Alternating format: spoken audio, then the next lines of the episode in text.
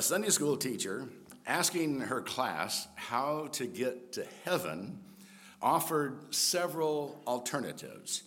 She said, can you get to heaven by going to church? And uh, the class responded, no. Can you get to heaven by being good? No. Can you get to heaven by giving lots of money? The class said no. So what do you have to do to get to heaven, she asked. One boy cried out, you have to be dead. Not exactly the answer she was looking for, but in one respect, true. You know, unless Jesus comes back first, we will have to die to get into heaven. But contrary to the assumption of many, just dying won't get you into heaven. So how do you get in? What does it take to enter the kingdom of heaven, or as John calls it, the kingdom of God? Now, the kingdom of heaven is often thought of as a future kingdom, and the kingdom of God as the kingdom present on earth, but they are actually the same kingdom. Matthew uses the terms interchangeably, and the other gospel writers simply call it the kingdom of God. But whatever you call it, the bottom line is you have to be in it now to be in it later. So how do you get in? That's the most important question you'll ever have to answer. Well, our text for today gives us the answer by first telling us won't, what won't get us in, and then revealing what it does take to get in. We begin by noting that to get in, you must be more than a spectator.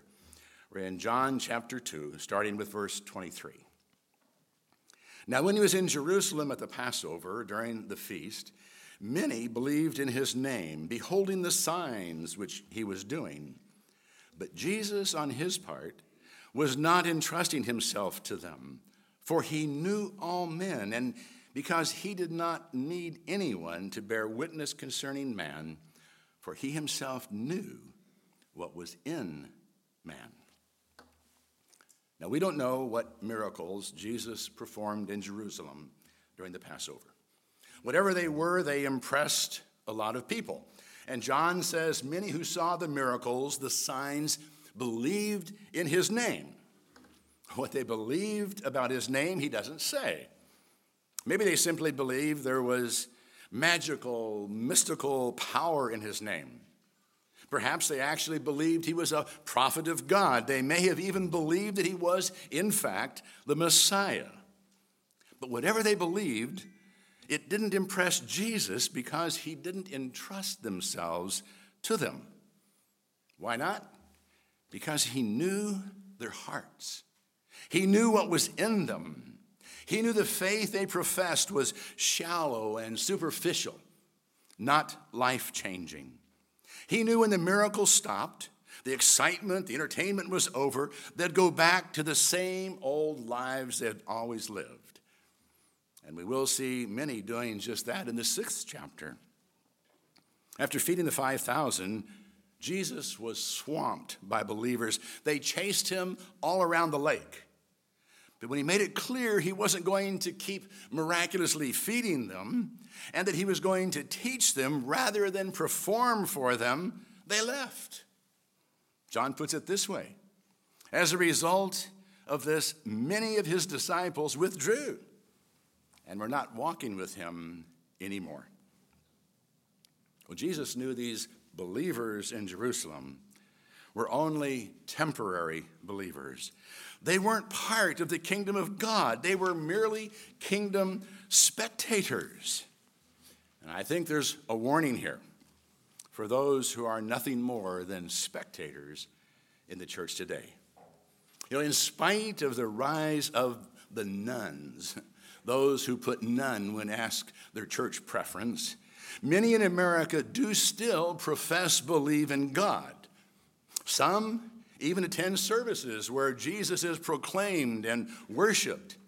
They enjoy religious productions. They may even get emotional about what's going on. but they're really nothing more than spectators at a church service. And as Keith Green once said, sitting in church won't make you into a Christian any more than sitting in McDonald's will make you into a hamburger. If you're merely a spectator, Jesus won't entrust himself to you. He won't come to live within you because he knows what's inside you, and it's not compatible with his nature. Even many who attend church regularly would no doubt agree that you must be more than a spectator to enter, enter the kingdom of God. They would insist that you have to get involved, that you have to be an active participant in the life of the church. But guess what? Even that's not enough. Let's read on. Now there's a man of the Pharisees named Nicodemus, a ruler of the Jews. This man came to him by night and said to him, "Rabbi, we know that you have come from God as a teacher, for no one can do these signs that you do unless God is with him." Jesus answered and said to him, "Truly, truly I say to you, unless one is born again, he cannot see the kingdom of God." Now, Nicodemus was a very religious man.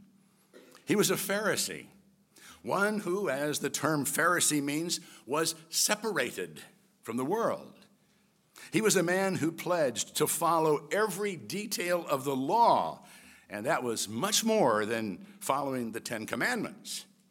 The scribes had extracted from the law rules and regulations for every conceivable situation, and these were written down in the Mishnah and explained in the Talmud. They were excessively detailed and in many respects ridiculous, but the Pharisees committed themselves to keeping them all, and it wasn't easy. There were never more than six thousand who pledged to do so. Now, some of them were hypocritical. They wanted to be seen as righteous, but worked harder to find loopholes in the law than to follow it, and Jesus exposed them as such. For others, this was sincere devotion to the things of God, and apparently Nicodemus was sincere. He was also a ruler of the Jews, not the ruler of a local synagogue, but a member of the Sanhedrin, the Jewish high court. So Nicodemus was very active in his faith, very much a participant. And he came to Jesus, apparently, with a question. Now, John notes that Nicodemus came by night, but doesn't say why. He may have been afraid of what others would think, or he may have just wanted to have some time alone with Jesus. Whatever his reason, it's obvious he did not come to attack or to entrap Jesus. He came with respect and to learn. He began, "Rabbi, we know that you've come from God as a teacher, for no one can do these signs that you do unless God is with him." He recognized that Jesus was sent from God.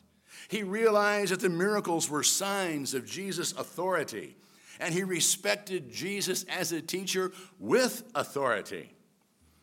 He paid attention to what Jesus said, not just what he did. He knew he was supposed to learn from Jesus and had come for that purpose. Apparently, he was about to ask Jesus what was necessary to enter the kingdom of God. A rich young ruler would ask a similar question, "Teacher, what good thing shall I do that I may obtain eternal life?"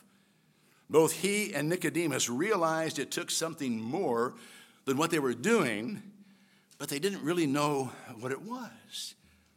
Well, Nicodemus didn't get a chance to ask his question. He didn't need to, because Jesus knew what was in man. He knew the question before it was asked.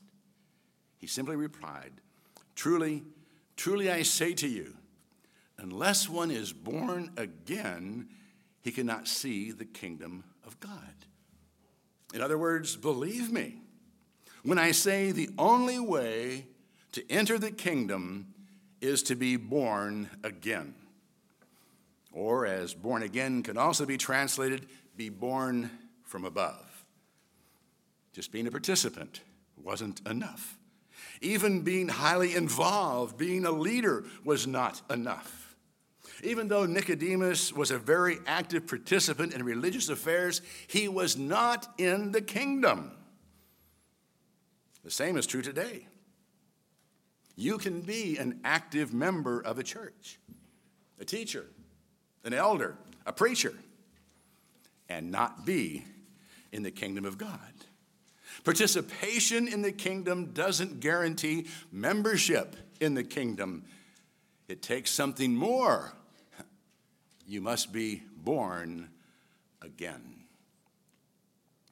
Nicodemus said to him, "How can a man be born when he is old? He cannot enter a second time into his mother's womb and be born, can he?" Jesus answered, "Truly, truly, I say to you, unless one is born of water and the Spirit, he cannot enter into the kingdom of God. That which is born of flesh is flesh. That which is born of the Spirit is spirit. Do not marvel that I said to you, you must be born again.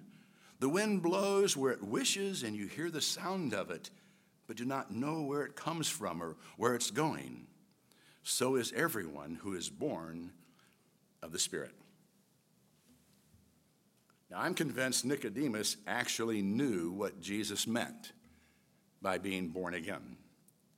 The Jews said when a Gentile professed the Jewish faith, he had been reborn, that he was like a newborn child. Ezekiel had written, "Cast away from you all your transgressions which you have committed, and make yourselves a new heart and a new spirit.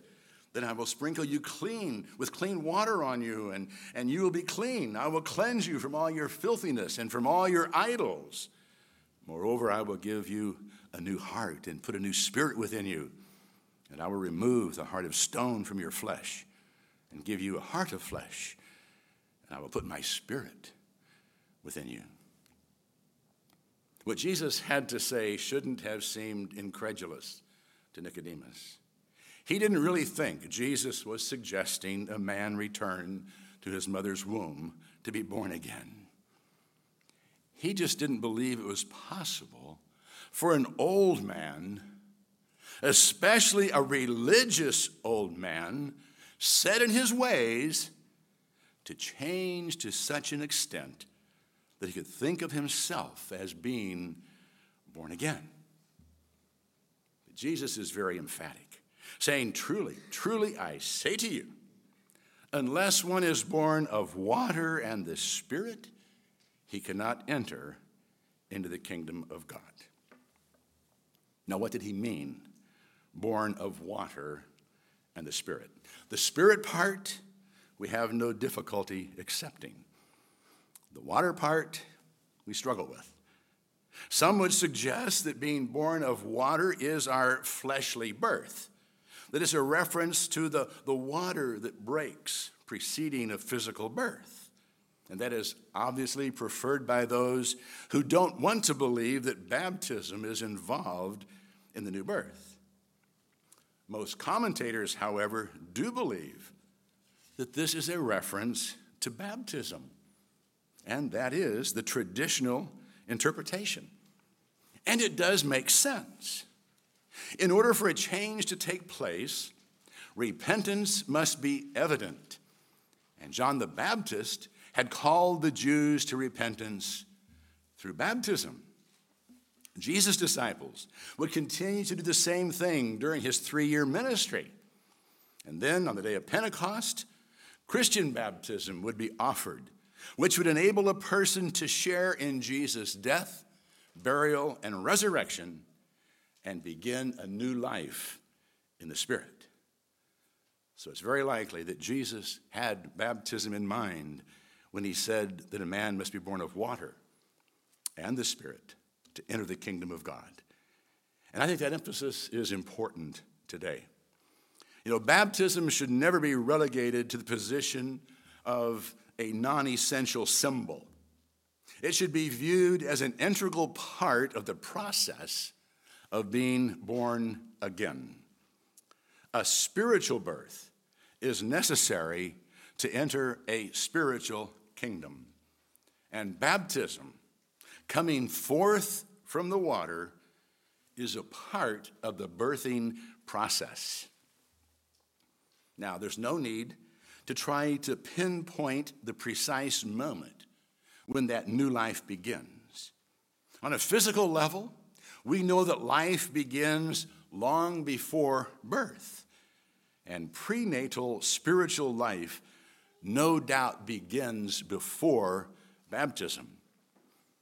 But at baptism, if it is truly an expression of our willingness to die to self and rise to walk in newness of life, we have the assurance that we have been born again, that we have been forgiven, washed clean, and the Spirit has taken up residence in our life. Now, we don't have to understand how all this works in order to know that it does work. We don't have to understand the connection between water and the Spirit, and we certainly don't have to understand how the Spirit works to bring about a new birth. In fact, it's beyond our comprehension. Jesus said, we don't understand how the wind works. We just see the effects, and the same is true of the Spirit. The wind and Spirit is the same word in the Greek. So all we need to understand is that Jesus told us what to do to be born again, and we need to do it, knowing that he is the one who makes possible the forgiveness of sin. Nicodemus answered and said to him, how can these things be? Jesus answered and said to him, are you the teacher of Israel and do not understand these things? Truly, truly, I say to you, we speak that which we know and bear witness of that which we have seen, and you do not receive our witness. If I told you earthly things and you do not believe, how shall you believe if I tell you heavenly things? And no one has ascended into heaven but he who descended from heaven, even the Son of Man. And as Moses lifted up the serpent in the wilderness, even so must the Son of Man be lifted up, and whoever believes may in him have eternal life. Jesus could speak with authority about spiritual things because he had descended from heaven. In fact, he came from heaven to make the new birth possible, to provide a way for our sins to be forgiven so we could start over, clean and fresh and new, like a newborn child. Again, how he would do it is hard to comprehend, but he painted a picture of how he would do it some fifteen hundred years earlier in the desert. The Israelites were on their way to the promised land, but were complaining about God's provision and demonstrating complete lack of trust in him. He punished them by sending deadly serpents into the camp, and people were dying. They cried out for Moses to intercede, to ask God to take away the snakes, but God wouldn't do it. He didn't take away the consequences of their sin. No, he didn't take away the snakes, but he did provide a way for them to be saved from the effects of their bite. God instructed Moses to fashion a serpent of bronze and to set it on a pole in the middle of the camp. Anyone who is suffering from the effects of their sin had only to look upon the uplifted serpent to be saved from death. In similar fashion, the Son of Man was going to be lifted up on a cross, and those who would look upon the cross would be saved from the effects of their sin. God wasn't going to take away the painful, deadly effects of sin, at least not now, but he was going to provide the remedy, and that remedy is available today. you can be saved from the deadly effects of sin by looking to the uplifted Savior, by trusting that his death on the cross will take the place of your death, your eternal separation from God. Through the death of Christ, your sins can be forgiven and you can be born again. Being born of water and the Spirit, you can enter into the kingdom of God. If you want to be born again, if you want a fresh start in life, express your faith in the uplifted Christ.